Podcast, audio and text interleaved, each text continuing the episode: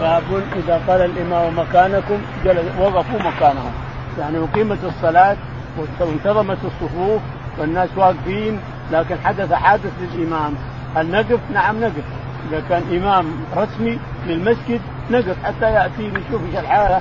الحاله ربما إنه جنوب ربما إنه عاقل ربما حاجة. ننتظره. الإمام الرسمي لأن الرسول فعل هكذا. وهذا تشريع لأمة محمد إلى يوم القيامة.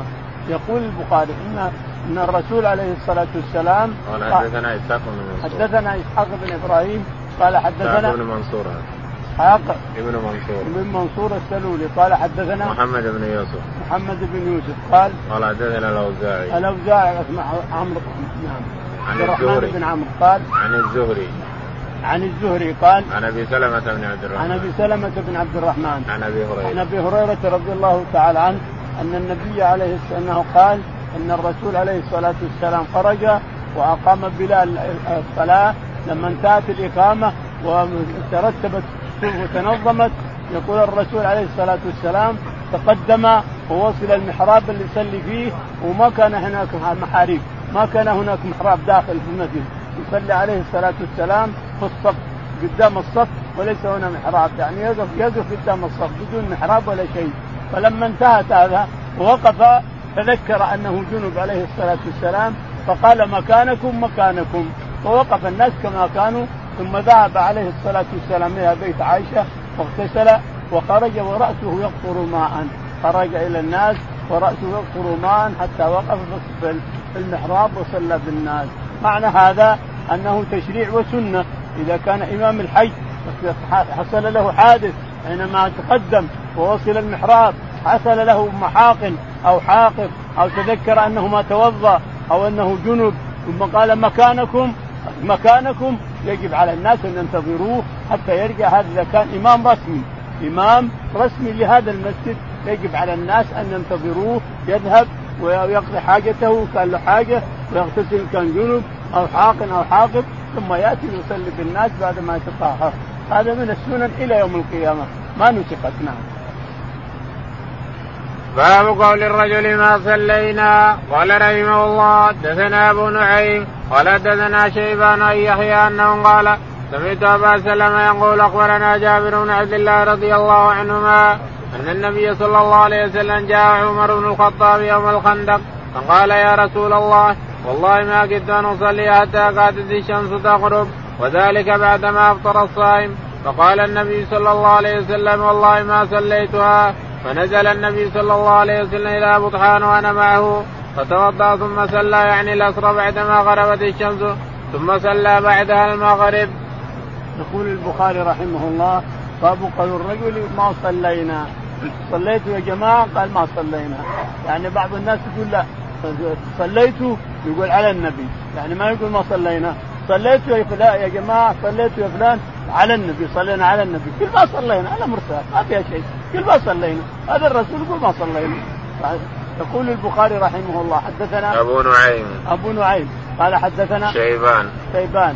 قال حدثنا يحيى بن أبي كثير. يحيى بن أبي كثير. قال عن أبي سلمة عن أبي سلمة بن عبد الرحمن عن جابر بن عبد الله. عن جابر بن عبد الله رضي الله تعالى عنه. يقول إن عمر بن الخطاب رضي الله تعالى عنه أتى النبي عليه الصلاة والسلام يوم الخندق بعد الع... بعد ما غربت الشمس فقال يا رسول الله والله ما كنت أصلي حتى غربت الشمس العصر. ما كنت أصلي العصر لأن الرسول عليه الصلاة والسلام قال للناس لا يصلين أحد منكم العصر إلا في بني قريظة. فبعض الناس قال الرسول يريد أننا نصل بني قريظة ونصلي عندهم حتى لو غربت الشمس. وبعضهم يقول لا المقصود من الرسول الحث الحث على أننا نمشي ونصلي العصر إذا وجبت العصر لين العصر بوقتها. لأن المقصود الحث إحنا مشينا خلاص. فنصلي العصر لوقتها. وبعضهم يقول لا ما أصلي إلا في بني قريظة لأن الرسول عليه الصلاة والسلام قال لا يصلين أحدكم. لا نهي. لا يصلين أحدكم إلا في بني قريظة. فأنا ما اصلي الا بني قريظة. يقول جابر رضي الله تعالى عنه فاتى عمر بن الخطاب رضي الله عنه قال يا رسول الله أنا ما صليت العصر إلا بعد ما غربت الشمس. قال والله ما صلينا لاحظ والله ما صلينا العصر حين ما صلينا العصر والشمس قد غربت افطر الصائمون.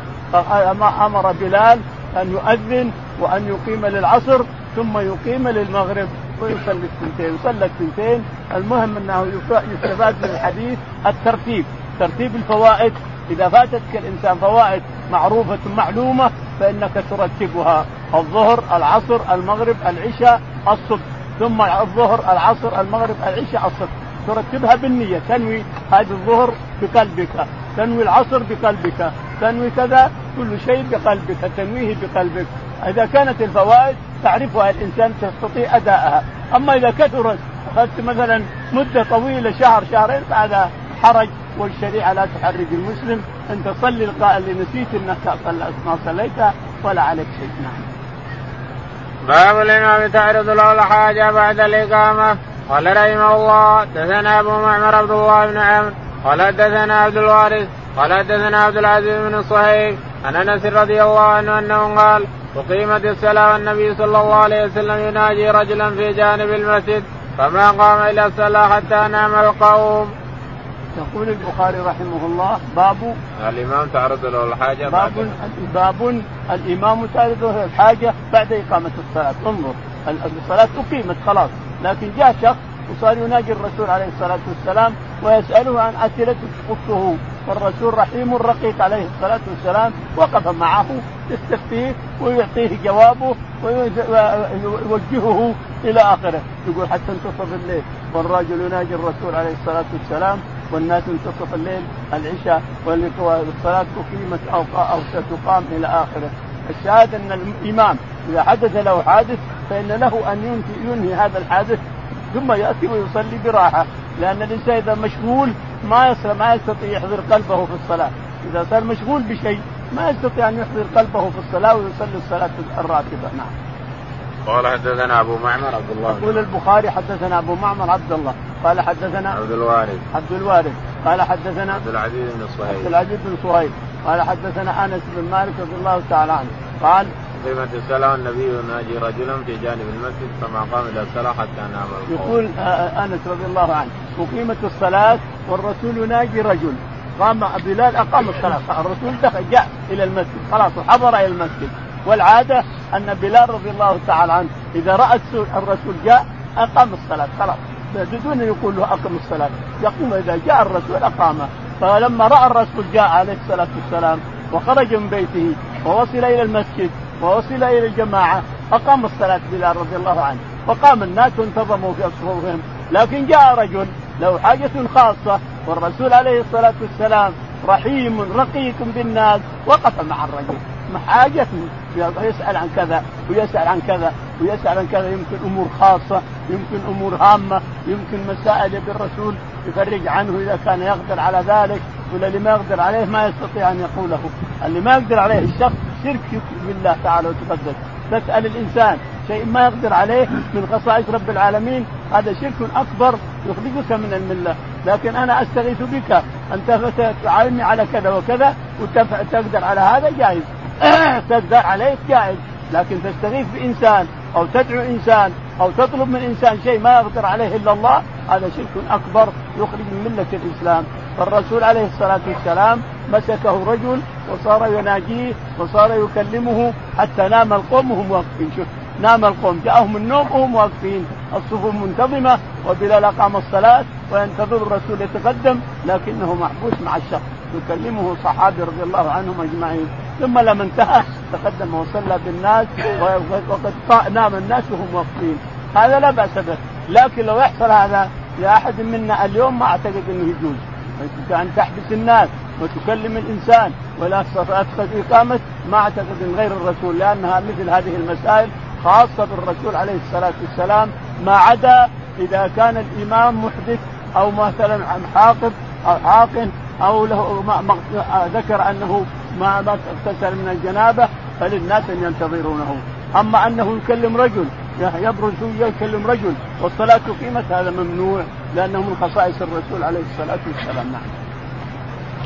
باب الكلام إذا أقيمت الصلاة. قال رحمه الله دثنا عياش بن الوليد قال دثنا عبد الأعلى قال دثنا حميد انه قال سألت ثابتا البناني عن الرجل يتكلم بعدما تقام الصلاة فحدثني عن أنس بن مالك رضي الله عنه أنه قال أقيمت الصلاة فعرض للنبي صلى الله عليه وسلم رجل فحبسه بعدما أقيمت الصلاة. يقول البخاري رحمه الله يتفنن يتفنن في ألفاظ الحديث ويخرج منها أبواب ولهذا تجد العلماء اعتنوا بالأبواب أبواب البخاري رحمه الله وتراجمه باب كذا باب كذا لأنه يخرج من الحديث فقه ويجعله باب ترجمة يقول باب الكلام إذا أقيمت الصلاة. باب الكلام إذا أقيمت الصلاة. يعني يتكلم مع شخص إذا أقيمت الصلاة. لا بأس بذلك. يقول رحمه الله حدثنا عياش بن الوليد. عياش بن الوليد. قال حدثنا عبد الاعلى بن عبد عبد الاعلى قال حدثنا حميد. حميد الطويل. قال, قال سألت ثابت البناني البناني حميد سألت ثابت. لاحظ أنهم أخوان كلاهما يروون عن أنس بن مالك. ثابت وحميد. يقول سألت ثابت عن أنس بن مالك حدثك عن الرجل يتكلم بعد ما تقام الصلاة. عن الرجل يتكلم بعد ما تقام الصلاة فأخبرني عن أنس بن مالك رضي الله عنه أن رجلا أتى النبي عليه الصلاة والسلام بعدما أقيمت الصلاة فحبسه يتكلم معه والصلاة أقيمت ووقفوا وقلنا هذا خاص بالرسول عليه الصلاة والسلام. أنت يا إمام المسجد يجيك شخص يسألك أو تسأله والصلاة قد أقيمت إلا إذا كان المسألة بسيطة يا فلان مسألة كذا وكذا أما يسأل عن الصلاة أو يسأل عن حاجة خاصة أو يسأل أمور ركن من أركان الصلاة يفيده ثم يتقدم أما أما أنه يطيل كما فعل الرسول عليه الصلاة والسلام ناموا الصفوف منتظمة ناموا فهذا من الرسول عليه الصلاة والسلام نعم. باب وجوب صلاة الجماعة وقال الحسن مناتهم أهل العشاء في الجماعة شفقة لم يطيعها. قال رحمه الله دثنا عبد الله بن يوسف قال أخبرنا مالك عن أبي الزناد عن الأعرج عن أبي هريرة رضي الله عنه أن رسول الله صلى الله عليه وسلم قال والذي نفسي بيده لقد هممت أن أمر بحطب فيحطب ثم يامر بالصلاة فيؤذن لها ثم أمر رجلا فيؤم الناس ثم أخالف إلى رجال فأحرق عليهم بيوتهم والذي نفسي بيده لو يعلم احدهم أنه يجد عرقا ثمينا أو مرماتين حسنتين لشهد العشاء. يقول البخاري رحمه الله باب وجوب صلاة الجماعة. باب وجوب صلاة الجماعة. بعض النسخ كتاب الجماعة بعض النسخ أبواب صلاة الجماعة. كلها جائزة يعني مؤدى واحد. يقول البخاري رحمه الله حدثنا؟ وقال الحسن إن أمه عن العشاء يقول الحسن البصري رحمه الله ورضي عنه إن منعته أمه عن صلاة الجماعة لا يرتاحها ليش؟ لأنه لا طاعة لمخلوق في معصية الخالق وليس بعقوق. أمه تقول لا تخرج تصلي الجماعة. صل بالبيت خايفة عليه يقول لا يطيعها. لأنها عقوق لأنه ما هو ليس بعقوق. لا يطيعه لأن النبي عليه الصلاة والسلام قال لا لا طاعة لمخلوق في معصية الخالق. وهذه معصية. كونها تمنعه عن الجماعة والجماعة قد تكون فرضا وقد تكون شرط لصحة الجماعة. كما قال الشاعر في كل فرض تجب الجماعة في كل فرض تجب الجماعة وقال باشتراطها جماعة. وقال جماعة منهم بن حزم شيخ الإسلام ابن تيمية وغيرهم من الأئمة أن الجماعة لا تصح إلا بالمسجد، جماعة ما تصح الصلاة إلا جماعة، سواء بالمسجد أو في بيتك جماعة، المهم الصلاة لا تصح إلا جماعة، سواء في المسجد أو في بيتك إذا صليت جماعة، أما منفرد فهي لا تصح يعيدها مرة ثانية، هذا عند ابن حزم وعند شيخ الإسلام ابن تيمية، ففي كل فرض تجب الجماعه وجوبا والواجب ما يعاقب تاركه ويثاب فاعله. وقال باشتراطها جماعة. وقال لشرط لشرط صحة الصلاة الجماعة. أن الجماعة شرط لصحة الصلاة. معنى هذا لو صلى الحال ما ما صحت ما صحت صلاته لازم يعيدها. أخذا بقول النبي عليه الصلاة والسلام لا صلاة لمنفرد خلف الصف. لا صلاة لواحد لحاله لا صلاة لجار المسجد لا صلاة لجار المسجد إلا في المسجد. هذا الدليل عند ابن حزم. لا صلاة لجار المسجد إلا في المسجد. يعني عنده أنه لا صلاة مجزئة مجزئة إطلاقا. لا صلاة مجزئة إلا في المسجد. وعند بعض الأئمة أنه قال لا صلاة كاملة إلا في المسجد. لا صلاة كاملة إلا في المسجد. أما أنه يعيد أو أنه لا صلاة له إطلاقا فهذا عند الكثير من الأئمة أن صلاته صحيحة إذا صلى منفردا. لكن عند ابن حزم شيخ الإسلام ابن تيمية وتبعهم كثير من العلماء أن أن صلاة الجماعة شرط. أن الصلاه مع الجماعة شرط لصحه الصلاة. نعم. قال حدثنا عبد الله بن يوسف. يقول البخاري رحمه الله حدثنا عبد الله قال حدثنا مالك. مالك. قال حدثنا أبو الزناد عن أبو الزناد عن الأعرج عن أبي هريرة رضي الله تعالى عنهم أجمعين قال قال والذي نفسي بيدي قال رسول الله صلى الله عليه وسلم والذي نفسي بيدي لقد هممت أن أمر بحطب فيوقع. يقول أبو هريرة رضي الله عنه إن النبي عليه الصلاة والسلام أقسم أقسم القسم اللي هو عادة له عليه الصلاة والسلام إذا أراد أن يقسم والذي نفسه والذي نفسي بيده يعني ربه تعالى وتقدس والذي نفسي بيده مولاه ربه تعالى وتقدس لو لقد هممت أن أمر بالصلاة أن تقام. لاحظ لقد هممت أن أمر بالصلاة أن تقام. وآخذ معي رجال معهم حزم من حطب وأحرق على الناس بيوتهم الذين لا يحضرون الجماعة. اللي ما يجون يصلون جماعة احرق عليهم بيوتهم. ما الذي حبسه؟ على التعليلات الله أعلم. الذي حبسه من هذا؟ التعليلات الله أعلم. بعضهم قال لعله النساء والأطفال وبعضهم قال الله أعلم الشاهد أنه أمر لامرن رجلا فيؤم الناس وأخذ معي رجال معهم حزم من حطب واحرق على من لم يحضر الصلاة جماعة اللي ما يحضرون في المسجد حرق عليهم بيوتهم في النار نعم.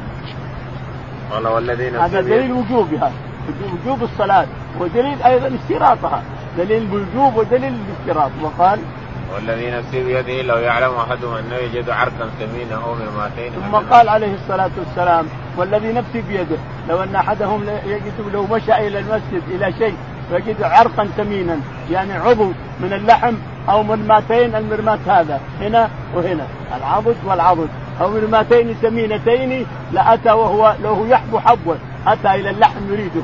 لو لو لو هناك مرماتين أو عظم مليان اللحم لاتى يركب.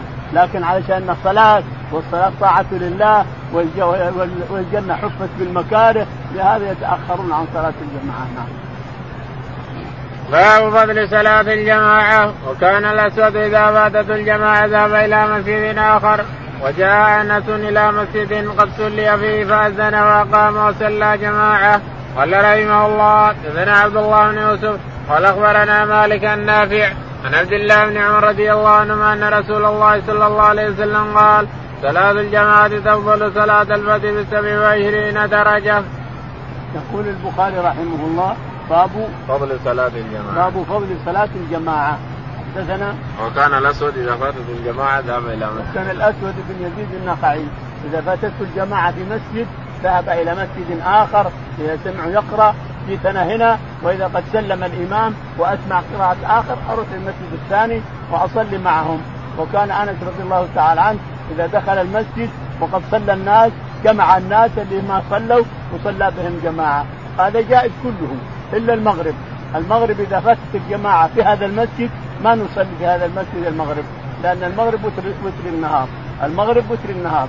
أما الصلوات الثانية الظهر والعصر والمغرب والظهر والعصر والعشاء والصبح فلك أن تعيد الصلاة في هذا المسجد إلا المغرب قد صلوها وانتهوا فلا تعاد في هذا المسجد لأن المغرب وتر الصلاة وتر النهار نعم. قال أنا جاء أنس إلى مسجد قد صلي فيه فأذن وأقام وصلى. يقول جاء مسجد جاء أنس بن مالك رضي الله عنه إلى إلى المسجد وقد صلى الناس فجمع الناس وأذن الأذان يكفي الأذان، الأذان إذا أذن المسجد هذا أو هذا أو هذا اكتفينا بأذان واحد، الإقامة لابد منها، الإقامة لابد منها لكل صلاة، نعم. قال حدثنا عبد الله بن يوسف. يقول البخاري حدثنا عبد الله. نعم ابن يوسف. قال حدثنا مالك. قال حدثنا نافع عن ابن عمر. نافع عن ابن عمر. نعم.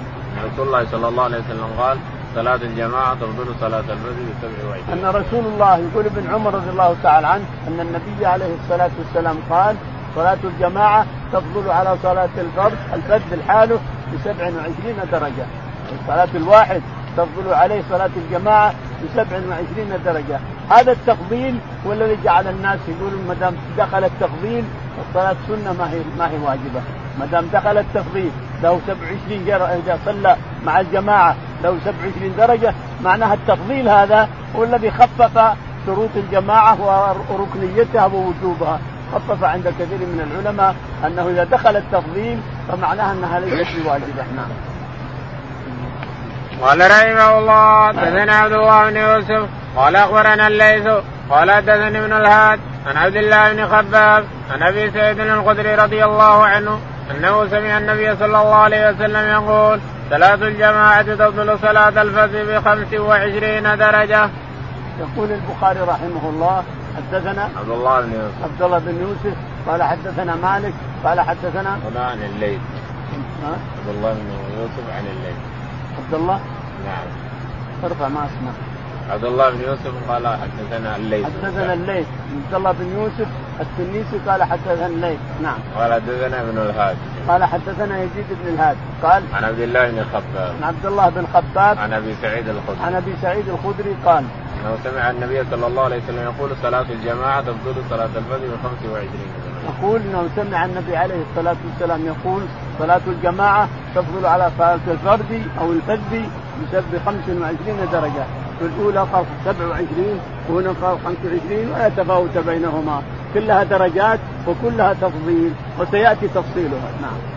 قال رحمه الله دثنا موسى بن إسماعيل قال حدثنا عبد الواحد قال حدثنا الأعمش إنه قال سمعت أبا صالح يقول سمعت أبا هريرة رضي الله عنه يقول قال رسول الله صلى الله عليه وسلم صلاة الرجل في الجماعة تضاعف على صلاته في بيته وفي سوقه 25 ضعفا وذلك أنه إذا توضأ فأحسن الوضوء ثم خرج إلى المسجد لا يخرج إلا الصلاة لم يخطو خطوة إلا رفعت له بها درجة وخدت عنه بها خطيئة فإذا صلى لم تزل الملائكة تصلي عليه ما دام في مصلاه اللهم صل عليه اللهم ارحمه ولا يزال أحدكم في صلاة ما انتظر الصلاة.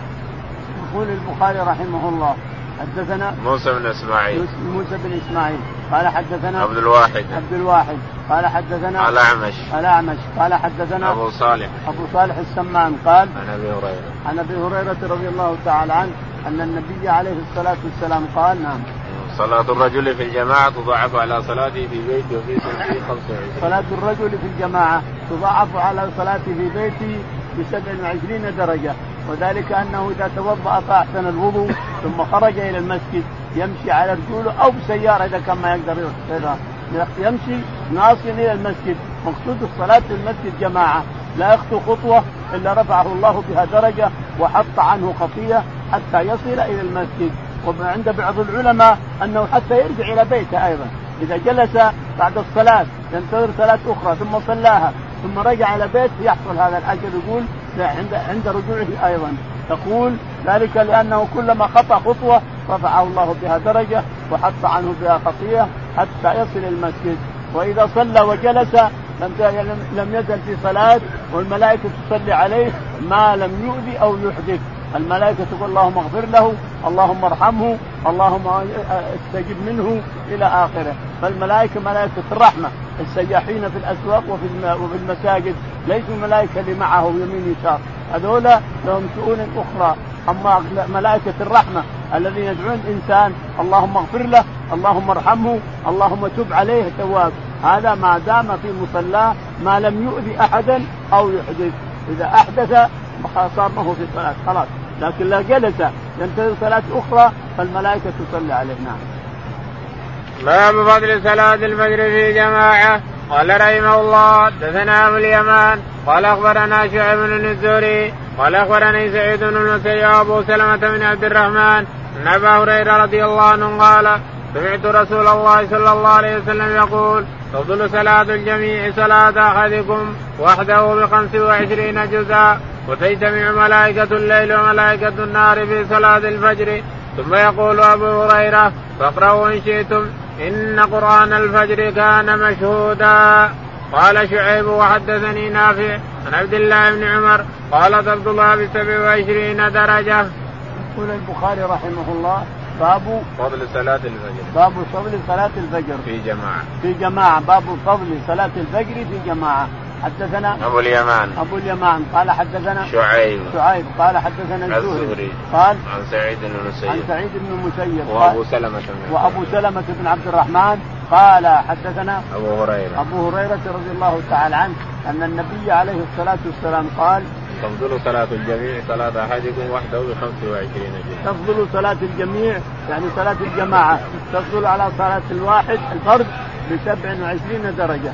قال ب 25 درجة. ب 25 درجة نعم. وتجتمع ملائكة الليل وملائكة النار ثم قال النبي عليه الصلاة والسلام تجتمع ملائكة الليل وملائكة النهار في صلاة في صلاة الفجر. وذلك لأن فيه قرآن. صلاة المغرب صلاة العصر تجتمع الملائكة أيضا. ينزل ناس ويطلع ناس. لكن صلاة الفجر فيه قرآن. وقرآن الفجر إن قرآن الفجر كان مشهودا. فما دام فيه قرآن تنزل الذي يحفظونه بالنهار يطلعون اللي حفظوه بالليل. يصلون مع الإمام إذا صلى يصلون مع الإمام. ويسمعون القرآن ويسمعون تلاوة الذكر ثم يطلعون إذا انتهت الصلاة. طلع الذي باتوا فيه بالليل واللي والذي يحفظونه بالنهار قد نزلوا. فاجتمعت الأربعة في صلاة الفجر ليشهدوا القراءة تلاوة القرآن. ولهذا صار فضل قران الفجر أفضل من صلاة العصر. وإن كان العصر يجتمعون الأربعة أيضا لكن الفجر فيه قران صار أفضل ولأن الناس يستمعون تلاوة تلاوة كتاب الله مع الإمام وتجتمع الملائكة الأربعة أيضا الذين سيحفظونه بالليل وبالنهار إلى آخره. نعم. قال شعيب وحدثني نافع. ثم قال شعيب وحدثني نافع عن ابن عمر. عن ابن عمر. قال تفضلها ب 27 درجة قال تفضل 27 درجة على صلاة الواحد بنفسه نعم. قال رحمه الله حدثنا عمر بن عبد قال حدثنا أبي قال حدثنا الأعمش قال سمعت سالما قال سمعت أم الدرداء تقول دخل علي أبو الدرداء رضي الله عنه وهو مغضب فقلت ما أغضبك فقال والله ما أعرف من أمة محمد صلى الله عليه وسلم شيئا إلا أنهم يصلون جميعا. يقول البخاري رحمه الله حدثنا عمر بن حفص. عمر بن حفص بن غياث. قال حدثنا عن أبي حفص بن عن أبي حفص بن غياث. قال قال حدثنا الأعمش. قال حدثنا الأعمش. قال حدثنا سالم. سالم. قال عن أم الدرداء. عن أم الدرداء رضي الله تعالى عنها. وأم الدرداء ثنتين واحدة صحابية وماتت وليس لها رواية. ثم أخذ زوجة أخرى تابعية من الطبقة الثالثة. وهي هذه اللي تحدث عن أبي الدرداء. اسمها هنيدة أو قريب من الاسم هذا. الشاهد انها نعم. اسمها هجيمة هجيمة قال إن أم الدرداء حدثته أنه دخل عليها أبو الدرداء رضي الله تعالى عنه وهو مغضب فقالت ما غضبك؟ قال والله ما أعرف من سنة الرسول ولا أعرف من كان عليه الصحابة إلا هذه الصلاة والصلاة يعني ضيعت أيضا. خففوا من أركانها خففوا من سننها خففوا إلى آخره. فدخل عليها مغضب ثم فسألته قال والله ما أعرف في الناس ما الذي كنا نعرفه على عهد الرسول إلا هذه الصلاة نعم. قال رحمه الله دثنا محمد بن العلاء قال حدثنا أبو أسامة عن بريد بن عبد الله عن أبي برده عن أبي موسى رضي الله عنه قال قال النبي صلى الله عليه وسلم اعظم الناس أجرا في الصلاة ابعدهم فابعدهم ممشى والذين ينتظر الصلاة والذي ينتظر الصلاة حتى يصليها مع الإمام أعظم أجرا من الذي يصلي ثم ينام. يقول البخاري رحمه الله حدثنا محمد بن العلاء. محمد بن العلاء أبو كريب. قال حدثنا أبو أسامة حماد. قال حدثنا بريد بن عبد الله. بريد بن عبد الله. قال عن أبي بردة بن أبي موسى. عن أبي بردة عن عن أبي موسى الأشعري. عن أبي موسى الأشعري رضي الله تعالى عنه. إن النبي عليه الصلاة والسلام قال نعم. قال أعظم الناس أجرا في الصلاة أبعدهم فأبعدهم يقول أعظم الناس أجرا في الصلاة أبعدهم منزلة عن المسجد. كلما بعد بيتك عن المسجد فهو أحسن لك وأحظ لك. كل خطوة تخطوها لك فيها حسنة ترفع حسنة وتحط عنك سيئة. كل خطوة تخطيها. فكلما بعد لك من الحسنات عدها عاد. كلما بعد بيتك لا يخرجك من بيتك إلا الصلاة في المسجد.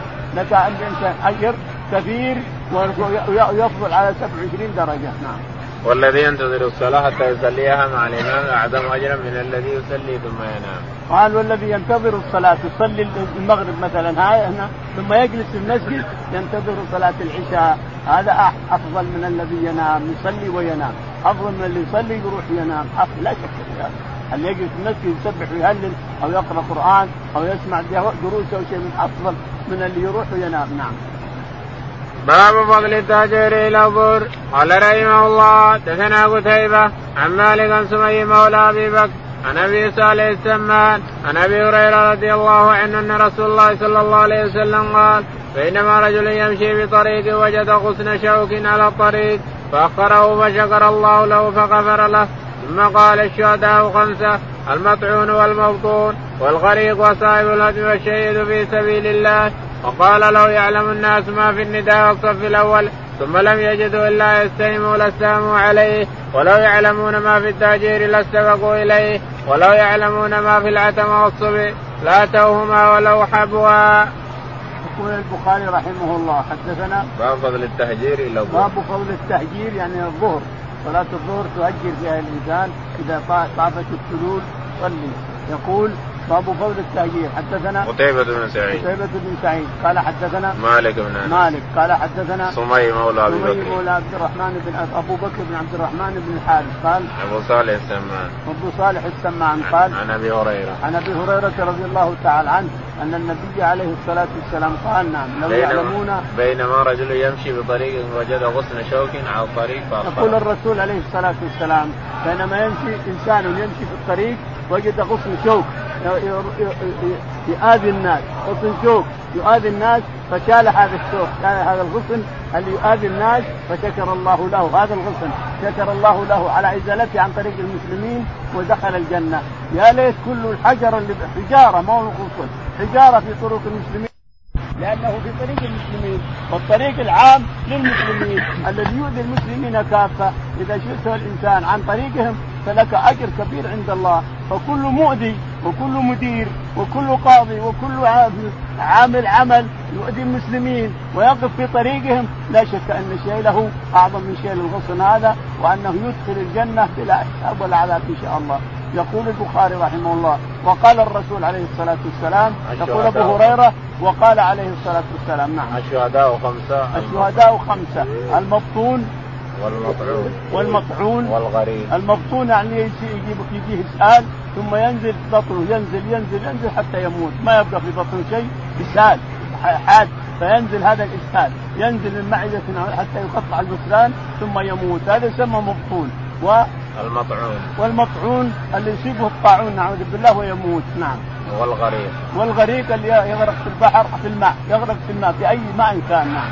وصاحب الهدم وصاحب الهدم الذي ينهدم عليه بيته أو يطيح عليه جدار أو يطيح عليه حجر هذا أيضا من الشهداء نعم. والشهيد في سبيل الله. هذا الشهيد في سبيل الله هذا شهيد دنيا وآخرة.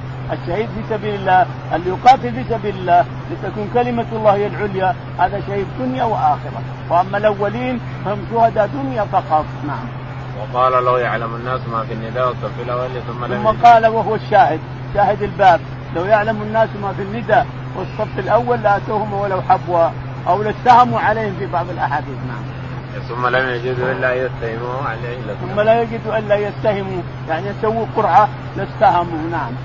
ولو يعلمون ما في التهجير لاستبقوا ولو يعلمون ما في التهجير لاستبقوا إلى التهجير يعني صلاة الظهر حينما تزول الشمس إلى المغرب ويطلع تولها إلى المشرق حينئذ هذه الهاجرة تصلي الإنسان تلك الهاجرة لو تعلم ما فيها من الأجر لاتيتها تركب نعم. ولو يعلمون ما في العتمه والصبح لاتوهما ولو حبوا. ولو يعلمون ما في العتمة يعني صلاة العشاء والصبح لأتوهم ولو حبوا ولو يحبوا حبوا. على يديه ورجليه لأتوهم ولو حبوا. لا يعلموا ما فيه من الأجر لأتوا ولو يحبوا حبوا. فكيف اللي يرجوله كيف اللي معافى؟ كيف اللي صحيح؟ ينام عن صلاة العشاء وينام عن صلاة الفجر. باب اكتساب الآثار. قال رحمه الله دثنا محمد بن عبد الله بن حوشب. قال حدثنا عبد الوهاب. قال حدثنا حميد بن انس رضي الله عنه قال قال النبي صلى الله عليه وسلم يا بني سلمة ألا تحتسبون آثاركم؟ وقال مجاهد في قوله تعالى ونكتب ما قدموا واثارهم قال خطاهم. وقال ابن أبي مريم قال أخبرنا يحيى بن أيوب. قال حدثني حميد قال حدثني أنس. أن بني سلم أرادوا أن يتحولوا عن منازلهم فينزلوا قريبا من النبي صلى الله عليه وسلم. قال فكره رسول الله صلى الله عليه وسلم أن يعلوا المدينة. فقال لا تحتسبون آثاركم. قال مجاهد خطاهم آثارهم. أن يمشى, أن يمشى في الأرض بأرجلهم. يقول البخاري رحمه الله باب احتساب الآثار. احتساب الآثار. باب احتساب تخرج وتحتسب خطاك الإنسان أنك ترفع درجة ويحط عنك خطيئة. تحتسب عند الله تعالى وتقدس. أجرك عند ربك تعالى وتقدس. كل شيء تعمله من الأعمال الصالحة وتحتسب عند الله أجره فإن الله يعطيك أجره تعالى وتقدس. أما اللي تعمله بدون احتساب أو بدون نية فلا شيء لك. ما فيه لك شيء. خلاص عند الله. أنت احتسب. إنو أن هذا العمل الصالح. تريد أجره من رب العالمين يعطيك ربك أجره. يقول البخاري حدثنا محمد بن عبد الله. محمد بن عبد الله. قال حدثنا عبد الوهاب الثقفي. عبد الوهاب الثقفي قال قال حدثنا حميد. قال حدثنا حميد. قال عن أنس بن مالك. عن أنس رضي الله تعالى عنه أنه قال قال النبي صلى الله عليه وسلم يا بني سلمة ألا تحتسبون يقول البخاري رحمه الله يقول أبو أنس رضي الله عنه أن بني سلمة أرادوا أن ينتقلوا فكره الرسول أن تعرى المدينة. أقصى المدينة تعرى من البيوت وتعرى من الاعالم والمفروض انه كل محلة يبقون على محلتهم. فقال لهم الزموا دياركم يا بني سلمة وفي مسلم دياركم دياركم دياركم تكتب اثاركم الزموا دياركم تكتب اثاركم في الخطوة تمشيها تكتب لك حسنة وترفع ترفع حسنة وتحط عنك خطيئة. بني سلمة دياركم تكتب آثاركم. هذا اللي في مسلم؟ دياركم الزموا دياركم تكتب آثاركم. نعم. وقال مجاهد في قوله ونسوا ما قدموا آثارهم قال خطاهم. وقال مجاهد بن جبر المفسر المشهور تلميذ ابن عباس ومولاه. قال إن دياركم تكتب آثاركم. ونكتب ما قدموا آثارهم. على قوله تعالى ونكتب ما قدموا وآثارهم. يعني خطاهم إلى المساجد. خطاهم إلى المساجد. نعم. وقال سعيد بن أبي مريم أخبرنا يحيى بن أيوب. وقال سعيد بن أبي مريم أخبرنا يحيى بن أيوب. يحيى بن أيوب قال قال حدثنا حميد. قال حدثنا حميد قال حدثنا أنس بن مالك. أنس رضي الله تعالى قال أن بني سلمة أرادوا أن يتحولوا عن منازلهم. أن بني سلمة أرادوا أن يتحولوا قبيلة كبيرة أرادوا أن يتحولوا إلى قرب المسجد النبي عليه الصلاة والسلام. يسيرون حوالي المسجد علشان يصلون بدون تعب. فقال لهم الرسول عليه الصلاة والسلام لا دياركم تكتب آثاركم دياركم تكتب آثاركم. قال مجاهد خطاهم آثارهم أي يمشون في الأرض بأرجلهم. يقول مجاهد خطاهم آثارهم خطاهم اللي يمشونها إلى المسجد. نعم. باب فضل العشاء في الجماعة. قال رحمه الله دثنا عمر بن نفس قال حدثنا أبي قال حدثنا الأعمش قال حدثني أبو صالح عن أبي هريرة رضي الله عنه قال قال النبي صلى الله عليه وسلم ليس ثلاث أثقل على المنافقين من الفجر والعشاء ولو يعلمون ما فيما لا توما ولو حبوا لقد هممت أن أمر المؤذن فيقيم ثم أمر الرجل يوم الناس ثم آخذ شعب ثم آخذ شعلا من نار فاحرق على من لا يخرج إلى الصلاة بعد. يقول البخاري رحمه الله حدثنا باب فضل العشاء في الجماعة. باب فضل العشاء في الجماعة. حدثنا عمر بن حفص. عمر بن حفص. قال حدثنا عن أبي حفص بن غياث. عن أبي حفص بن غياث. قال حدثنا الأعمش. الأعمش. قال قال حدثنا أبو صالح السمان. قال أبو صالح السمان. قال عن أبي هريرة. عن أبي هريرة رضي الله تعالى عنه أن النبي عليه الصلاة والسلام قال نعم. ليس صلاة أثقل على المنافقين من الفجر والعشاء. يقول الرسول عليه الصلاة والسلام ليس هناك صلاة أثقل على المنافقين من صلاة العشاء وصلاة الفجر. ليش؟ لأن العشاء يسهرون بلعب وضحك وسمر وكذا. حتى إذا اخر تأخر الليل وجاء آخر الليل ناموا مثل جيف الحمير ناموا مثل جيفة الحمير كثير من الناس اليوم هكذا يفعلون. يسهر حتى يقرب الفجر فإذا قرب الفجر ناموا مثل جيفة الحمار مثل جيفة الحمار ما يصلي الفجر. فالفجر والعشاء ثقيلات. العشاء الفجر لأنهم نومة. ما يقدر يقوم ما يستطيع يقوم لأنه سهل. والعشاء يلعبون. فإذا قرب الفجر ناموا. من يستطيع يقومهم كالساعة ما يستطيع يقوم. ولو يعلمون ما فيهما لأتوهما ولو حبوا فالعشاء يضيعونه باللعب والمزح والضحك والكلام والفجر نوما نايمين هذا لهذا صاروا أثقل على المنافقين. وأشباه المنافقين صاروا أثقل عليهم العشاء والفجر. نعم.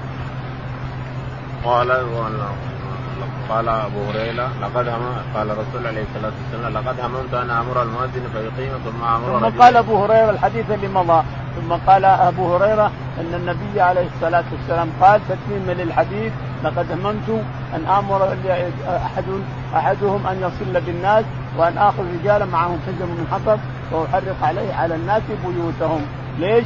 لأنهم ما يحضرون صلاة الفجر ما يحضرون صلاة الجماعة كل الجماعة سواء ظهر أو عصر أو مغرب أو عشاء أو فجر.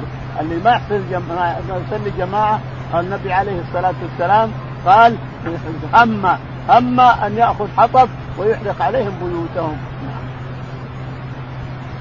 قال رحمه الله باب اثنان فما فوقهما جماعة. قال حدثنا مسدد قال حدثنا يزيد بن زريع قال حدثنا خالد بن أبي كلابه عن مالك بن الحويرث رضي الله عنه النبي صلى الله عليه وسلم قال إذا حضرت الصلاة فأذنا وأقيما ثم ليومكما أكبركما. يقول البخاري رحمه الله باب باب اثنان فما فوق جماعة. باب اثنان فما فوق جماعة. اثنان فما فوق يعني اثنين ثلاثة أربعة جماعة. يقول رحمه الله حدثنا مسدد. مسدد. قال حدثنا يزيد بن زريع. يزيد بن زريع. قال حدثنا خالد الحذاء. خالد الحذاء. قال عن أبي كلابة. عن أبي كلابة. عن مالك بن عن مالك بن الحويرث أنهم أتوا إلى النبي شببة متقاربون في السن وجلسوا عنده عشرين يوما. فلما أرادوا أن ينصرفوا قال لهم اجلسوا في بيوتكم وليؤمكم أكبر أذنوا واقيما وليؤمكم أكبركم في الصلاة. نعم. باب من جلس في المسجد ينتظر الصلاة وفضل المساجد. قال رحمه الله دثنا عبد الله بن مسلم عن مالك عن أبي الزناد عن الأعرج عن أبي هريرة رضي الله عنه أن رسول الله صلى الله عليه وسلم قال الملائكة تصلي على أحدكم ما دام في مصلى وما لم يحدث. اللهم اغفر له واللهم ارحمه. لا يزال أحدكم في سلام ما دامت الصلاة تحبسه. لا يمنع أن ينقلب إلى أهله إلا الصلاة. يقول البخاري رحمه الله باب فضل المساجد والجلوس فيها. حدثنا عبد الله بن مسلم. عبد الله بن مسلمة القعنبي قال حدثنا مالك بن مالك. قال حدثنا أبو الزناد عن الأعرج. الزناد عن الأعرج عن أبي هريرة رضي الله تعالى عنه أن النبي عليه الصلاة والسلام قال نعم. الملائكة تصلي على أحدكم ما دام في مصلى. الملائكة تصلي على أحدكم ما دام في المصلى يعني صليت صليت المغرب جلست الإنسان تنتظر العشاء. وأنت جالس في مكانك الإنسان فالملائكة ملائكة الرحمة تصلي عليك. اللهم اغفر له اللهم ارحمه اللهم تب عليه حتى تصلي الثانية وتنحصر. أو أو تحدث أو تشتم أحد وتتكلم مع أحد. ما لم يؤذي أحدا أو يحدث. فإذا أحدثت خرجت من لأنك خرجت من أن تكون تصلي ما دمت جالسا. تنتظر الصلاة في مكانك اللي صليت فيه فإن الملائكة تستغفر. اللهم اغفر له اللهم ارحمه وانصب عليه السؤال هنا أنا صليت هنا الفريضة ثم تنحيت هنا. قليل وجلست. فالمعنى واحد؟ تقول نعم المعنى واحد. أنت صليت الفريضة هنا وتنحيت كلمة تصلي السنة لاجل تشهد لك الأرض الملائكة تصلي عليك. ملائكة الرحمة تصلي عليك ما دمت جالسا تنتظر صلاة. نعم. لا يزال أحدكم في صلاة ما دامت الصلاة تحبسه يقول لا يزال أحدكم في صلاة يعني إنك جالس وأنت تكتب لك أجر صلاة. ما يزال الرجل في صلاة حتى ما لم يؤذي أو يحدث. الملائكة تستغفر لك. اللهم اغفر له اللهم ارحمه وانتب عليه. نعم. ما دامت الصلاة تحبسه لا يمنعه أن ينقلب إلى أهله إلا الصلاة. يقول ما دامت يقول عليه الصلاة والسلام ما دامت الصلاة هي اللي تحبسه ما لم ما انصرف عن الانصراف عن أهله أن يذهب إلى أهله تحبسه الصلاة انتظار صلاة. وهو جالس ينتظر صلاة أخرى. الملائكه تحبسه فالملائكة تستغفر له وتسبح له اللهم اغفر له اللهم ارحمه اللهم تب عليه ما لم يؤذي أو نعم قال رحمه الله حدثنا محمد بن بشار قال حدثنا يحيى عن عبيد الله قال حدثني خبيب بن عبد الرحمن نفس بن عاصم عن أبي هريرة رضي الله عن النبي صلى الله عليه وسلم قال سبعة يذلهم الله في ظل يوم لا ظل إلا ظله الإمام العادل وشاب نشأ في عبادة ربه ورجل قلبه معلق في المساجد ورجلان تحابا في الله اجتمع عليه وتفرقا عليه ورجل طلبته امرأة ذات منصب وجمال فقال إني أخاف الله. ورجل تصدق أخفاه حتى لا تعلم شمال ما تنفق يمينه. ورجل ذكر الله خاليا ففاضت عيناه. يقول البخاري رحمه الله باب تابع للباب. تابع حدثنا محمد بن بشار. محمد بن بشار قال حدثنا يحيى بن سعيد. يحيى بن سعيد. قال حدثنا عبيد الله بن عمر. عبيد الله بن عمر قال قال حدثنا خبيب بن عبد الرحمن. قال حدثنا خبيب بن عبد الرحمن عن حفص بن عاصم. عن حفص بن عاصم عن أبي هريرة. عن أبي هريرة رضي الله تعالى عنه أن النبي عليه الصلاة والسلام قال سبعة يظلهم الله في ظله يوم لا ظل إلا ظله. سبعة. سبعة يظلهم الله في ظله يوم لا ظل إلا ظله. يعني في الآخرة. إذا قام الناس حفاة عراة غرلة الشمس تأتي إلى هنا وتأتي إلى هنا وتأتي إلى هنا وتأتي إلى السر تأتي إلى الركبة تأتي إلى القدم. انظر عملك الصالح. تاتيك الشمس على قدر عملك الصالح. أحد أقدامه وأحد ركبه وأحد السره وأحد الصدر وأحد تغطيه الشمس من العرج. العرج يغطيك وتعذب وأنت واقف عريان أمام الناس. وليس للإنسان سواء امرأة أو رجل إلا قدميه فقط. بس ما لك غيرها. ما لك غير هالقدمين من واقف عليها الإنسان؟ ولكن هل هل هناك من يظل في ظل عرش؟ يقول نعم سبعة. يظلهم الله في ظله يوم لا ظل إلا ظله. أولهم الإمام العادل. انظر بدأ بالإمام العادل لأنه هو عنصر عنصر الحياة وعنصر العدل وعنصر عز الإسلام والمسلمين. إذا عدل فإنه عز للإسلام والمسلمين عز في الإسلام. وإذا توكل على الله حق توكله وعدل في رعيته فإن الله يظله في ظله يوم لا ظل إلا ظله. إمام عادل و شاب نشأ في عبادة. وشاب نشأ في عبادة الله. ان الشاب العادة أن فيها ثوره وفي شهوة وفي كذا لكن هذا شاب قتل نفسه قتل شهوته قتل كل حظ الشيطان وحظ النفس الاماره بالسوء فصار يعبد الله وحده لا شريك له. نشأ في عبادة الله وحده لا شريك له. نعم. ورجل قلبه معلق في المساجد. ورجل قلبه معلق بالمساجد كلما صلى وقت جاء إلى الثانية. توضأ وجاء إلى الوقت الثاني. ثم جاء الوقت الثالث. ثم توضأ وجاء إلى الثالث. ثم ذهب. ثم جاء الوقت الرابع. ثم توضأ وجاء قلبه معلق بالمساجد ما يمكن يؤذن المؤذن إلا هو في المسجد. ما يمكن يؤذن المؤذن وقت من الأوقات إلا وهو في المسجد. ورجل قلبه معلق في المساجد نعم. ورجلان تحابا في الله اجتمع ورجلان تحابا في الله اجتمع عليه وتفرقا عليه. صلى الله عليه وسلم رجلان مسلمان تحابا في الله تحب في الله لا تحب لغيره. لا لأجل فلوس دراهم ولا لأجل غرض ولا لأجل شيء. تحابيت في الله أنا أحبك في الله يا فلان وهذا يقول أحبك في الله. ورجلان تحابا في الله. اجتمع عليه وتفرق عليه نعم. ورجل طلبته امرأة ذات منصب ورجل طلبته امرأة. ذات جمال منصب وجمال. فقال إني أخاف الله. الله. امرأة ذات منصب وذات جمال. فقال إني أخاف الله نعم. ورجل تصدق اخفاها ورجل تصدق بصدقة. فأخفاها حتى لا تعلم شماله ما تنفق اليمين. اخذ فلوس واعطاها الفقير هذه لو كانت آدم ما تدري ما دري أخفاها عن حتى عن يساره. حتى لو إن يساره رجل أو امرأة ما علمت مع ما فعل بيمينه. من الخفاء لأن التطوع إخفاؤه أفضل لك الإنسان. التطوعات من الصوم والصلاة والصدقة وغيرها كلها أفضل لك أن تسرها بينك وبين ربك.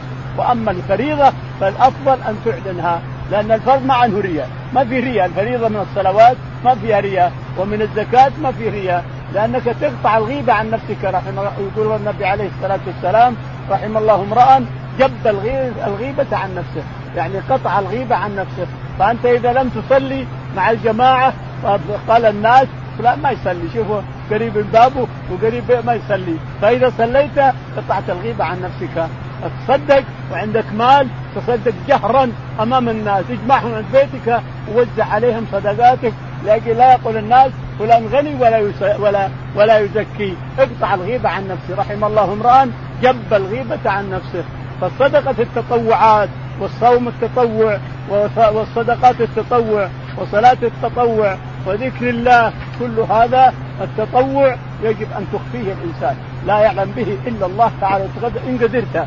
فأخفه لا يعلم به إلا الله. فرجل صدق بصدقة بيمينه حتى أن الشمال لو كانت آدمي ما علمت من فعل التميم نعم. ورجل ذكر الله خاليا ورجل ذكر الله خاليا ففاضت عيناه. ذكر جبروت السماوات والأرض ذكر خالق السماوات والأرض ذكر الجنة والنار ذكر عذاب القبر ذكر عقاب رب العالمين يوم القيامة ولقاء ربه له ولا يدري يلقاه ربه بأي شيء. ماذا يجاوب ربه؟ فبكى بكى بكى حتى سال الدم على لحيته وبلت لحيته. ورجل ذكر الله خاليا ففاضت عين الحال ما عنده أحد.